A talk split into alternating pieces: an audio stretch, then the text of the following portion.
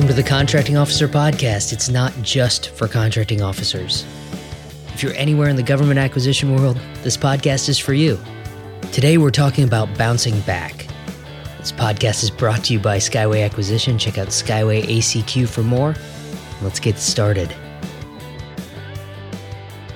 2020 was a big year, the biggest year for change in lives. COVID 19 was just one of the topics that drove the conversation in the year. And for the first time, we actually had special episodes related to specific real real world happenings in the moment. That's not not our usual style. I think we did four episodes just around COVID and and COVID related stuff. Um, th- this episode's not about COVID specifically, but it does relate to COVID we noticed by and large that the government contracting process didn't slow down that much due to COVID. It really surprised me. In short, the government acquisition process, it, it kept going at about the same pace. I mean, the same number of RFPs came out, missions still had to get met. But a lot of businesses, especially small businesses, they they couldn't just keep going at the same pace. Right. So as a result, you know, we we saw a developing, I guess we'll call it a gap between how fast the government side of acquisition moved throughout the COVID pandemic and all the related laws and whatnot, and then how fast industry kept up or, or didn't. We talk about context a lot on this podcast, and this created a context gap.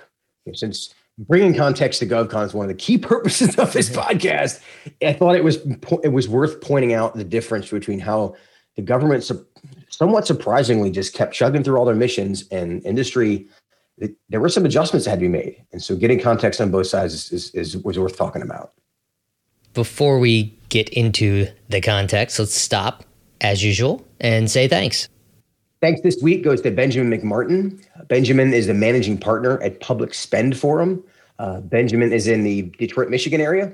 I want to thank benjamin for reaching out to set up a phone call with me I, I learned a lot about how he found our podcast, how he uses it, and, and why he keeps listening since day one. He was one of the early listeners. And that's way back when he was actually a contracting officer. I, I really enjoy talking with our listeners because it gives us context on how these episodes are making government contracting better or are attempting to make government contracting better one contract at a time. Hey, thanks, Benjamin. We appreciate it. All right, let's get back to the topic. As we've talked about, in many episodes. The government's missions, whether it's defense, whether it's science, National Institute of Health kind of stuff, whether it's transportation, whether it's infrastructure, the government's missions cannot be interrupted by something like COVID. The world keeps turning, these things have to happen. And government missions aren't just accomplished by government employees. Government employees are a lot of times the enablers and they're supported by thousands of contractors just to run the government and thousands and thousands more to build and deliver the products that the government needs to meet their mission. So the government is reliant on industry to meet their mission. And industry is the ones that were getting their butts kicked by COVID. Some impacted industries maybe weren't hurting the government, like tourism, uh, travel, restaurants, retail. But even industries that weren't directly impacted by COVID, like meaning their work didn't stop. They were still impacted by having to implement new rules, upgrade their facilities, change their facilities to account for social distancing, figure out how to work remote in some cases. Right. The, the businesses that their work kept going because of under a government contract, they still had to spend money on equipment like like personal protective equipment uh, and, and new laptops or, or getting desks for employees at their home or, or having to buy a lot more Zoom accounts. Yeah, Zoom, I mean, there was a Zoom. lot of investment. Yeah, there was a lot of investment. In, in some ways, we were blessed at Skyway because we've been remote since day one. So we did not have to pivot from the office environment to home. I mean, we have employees literally spread from Florida to California. But I'm not sure if you and I could have kept up with our one episode a week for seven years pace if we had to figure out, okay, how do we get these 15 people out of an office and get the same work done at home starting Monday? You know, so there was a big adjustment for a lot of companies. Right. If we recorded a podcast in a studio somewhere together, we it would have been quite disruptive, but since we've always done this remotely with you in Florida and me in Virginia, didn't impact us. Now the government had to go through this kind of transition too. There are a lot of people working shifts, you know, one week on, one week off, different hours. Lots of people working from home, connecting to work on systems that were never designed to have everybody working from home at once. yep. And as you know, in government acquisition, the government sets the pace. So we thought things were going to slow down massively when this happened. Turns out the pace for government acquisition folks was faster than industry could keep up with in some cases. It's kind of counterintuitive. The government is famously vilified for being slower than industry, uh, which you know, that's a rabbit trail we could get down. It's, it's a large organization, so it's going to move slowly. But even in this case, given all of the circumstances around COVID, like you said, in some cases it moved faster, and it had to because of emergency acquisitions, et cetera. But the point is, a lot of major acquisitions and, and minor things all got done on schedule, even with the pandemic. So, what does this mean? Well, this created a, a bubble of sorts where, where the government contracts kept going, even though many government contractors had to slow down and implement COVID and, and CARES Act activities. This isn't an exact description of the situation, since there are a lot of variables, but we're seeing a gap between the pace of government and the pace of industry because a lot of companies had to make, as we've been talking about, a lot of changes they didn't plan for, not just from a financial budget perspective, but from a time perspective. For example, my wife works for Home Shopping Network. They had an entire crew of people whose their their role was to manage on or manage through the COVID adaptation of getting all the people home, et cetera, et cetera. Well, those 20 people, they had a full time job doing something else right before COVID, right? So that's an adjustment that in, that a lot of industry that's that's not a government contractor, that's a commercial retail company. But there are lots of companies that had to navigate through this. Now that we're through the initial, though not the last, I'm sure, of the adjustments we're going to make to a you know, new business environment uh, post COVID, industry is working to catch up hence the whole getting back to even concept behind this episode. Yeah, that's why we're talking about this. There are certainly some hiccups in the first few weeks when things started locking down and changing, but the momentum quickly reset and requests for proposals, solicitations, awards, and contracts kept flying out. In, in a lot of cases, it, it's like the government didn't even miss a beat. And it's different in some agencies and others. But we I know we talked about it, Kevin. We expected that things were going to slow down, like like hit the brakes hard, figure out how to catch up, and it turns out that the contractors were the ones surprised because it didn't slow down as much as we expected. In some cases, especially in the case of agencies that had something to do with COVID response or recovery, the pace actually sped up, and now contractors are trying to deliver products and services with all these restrictions on. I can't have all my employees in the factory Right. Right. That that kind of thing is a huge impact. Companies also spent tons and tons of times, like you just mentioned, trying to figure out not only how to operate, but how to just dissect all the rules that that came out, like like the CARES Act that we talked about in episode 285 was a way that employees impacted by COVID could still get paychecks. Under cer- certain circumstances that you had to figure out what they meant and then a different interpretation would come out the next week and you'd have to do it all over again right? Pay, paycheck protection act loans the ppp loans? Is that was that that's what it was they're still trying to figure out how to get those forgiven or how to how to pay them back what applies what doesn't and all that is on top of figuring out how to keep your company afloat when your business might might have changed drastically so all this extra work landed on companies on top of trying to stay in business in the first place. The bottom line is that the government did not appear to slow down much. The government needs to keep these these programs and missions going, and industry had this hiccup. That's why it's important to talk about getting back to even. The hiccup is having to adjust to things that we didn't budget for in time or resources during 2020. Yep. The government still expects you to deliver what you said on time. Despite the pandemic. Per, yeah, per your contract. All right, speaking of time, let's link this to the acquisition and execution time zones.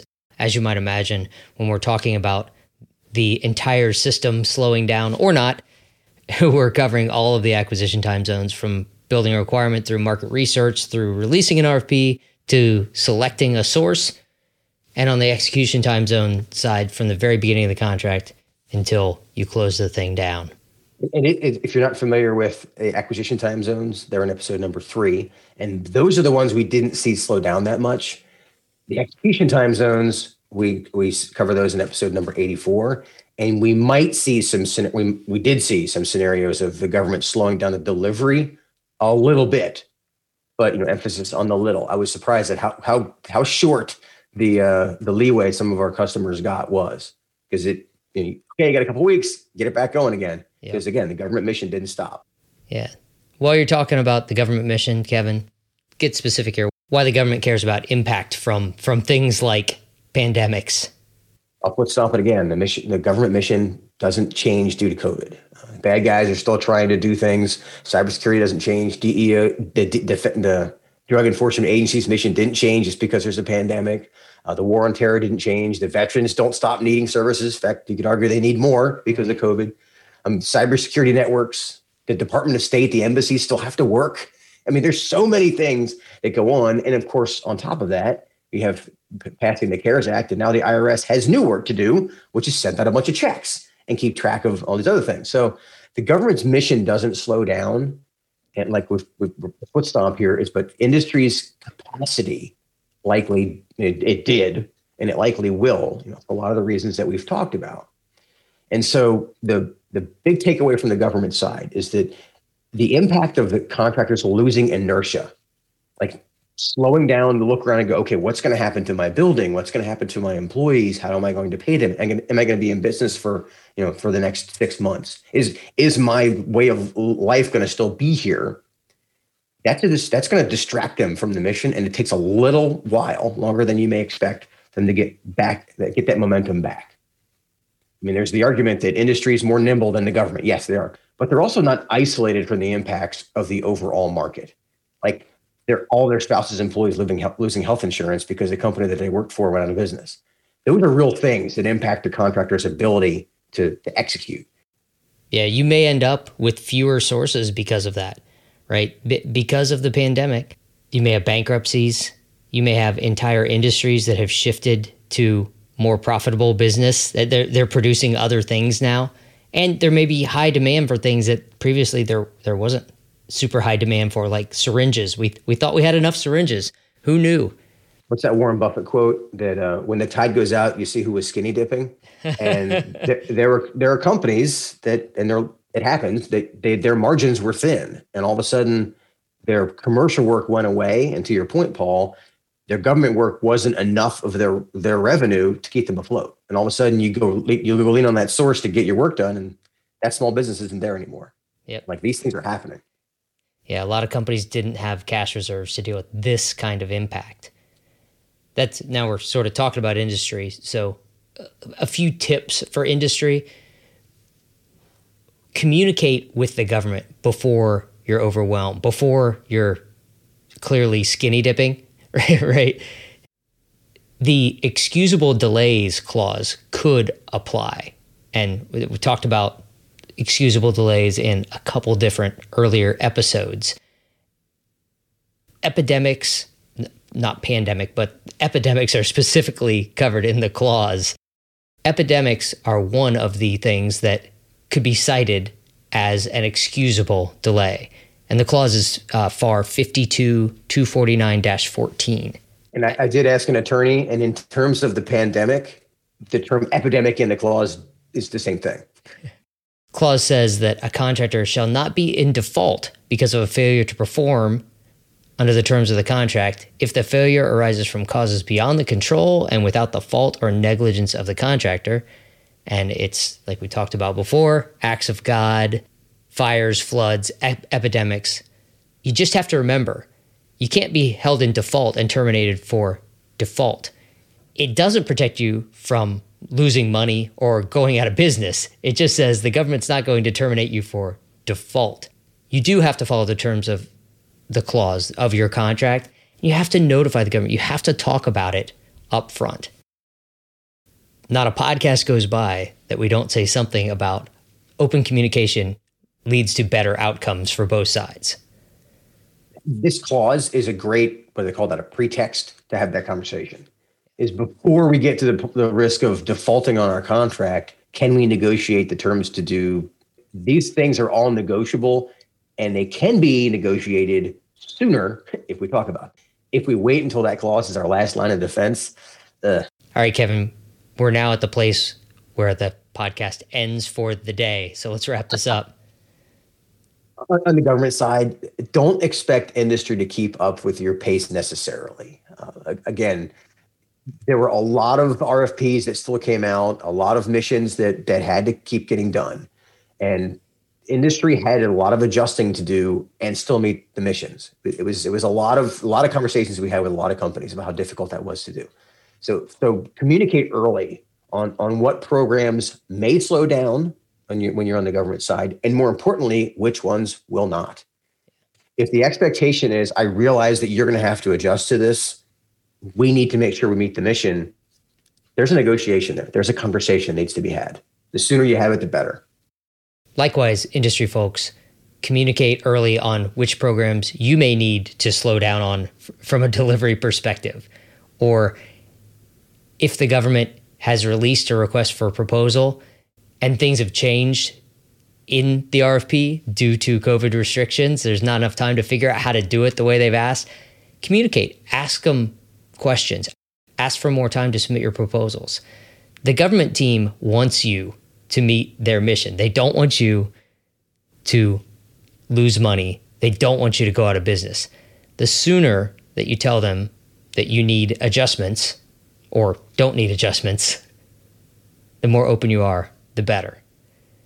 And even if you don't need to adjust anything because of a pandemic, tell them you're good to go. O- over communicate. Let them know everything's okay. You can go focus somewhere else.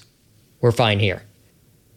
Yeah, I, I, got one letter like that during a, it was after 9-11 from a contractor. And I, I remember it because it, it, he basically said, we've made the following adjustments. We realize that the workload, workflow is going to increase. We can't get on base because of the following reasons. Here's what we're going to do. We're good. It was like a two page letter.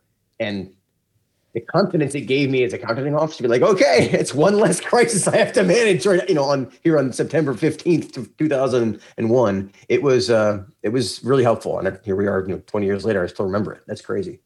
Yeah, that's funny. That's, that's an old guy story right there. I got a letter delivered by Stagecoach after this historical event. It was a letter in a PDF via email, but yes. All right. That's good for today. I'll talk to you later. I'll see you. Okay, that's it for this week. When you need help understanding how your contract handles unexpected events, call Skyway's team of former contracting officers at 877 884 5280 or go to skywayacq.com to learn more. Thanks for listening. We'll see you next week.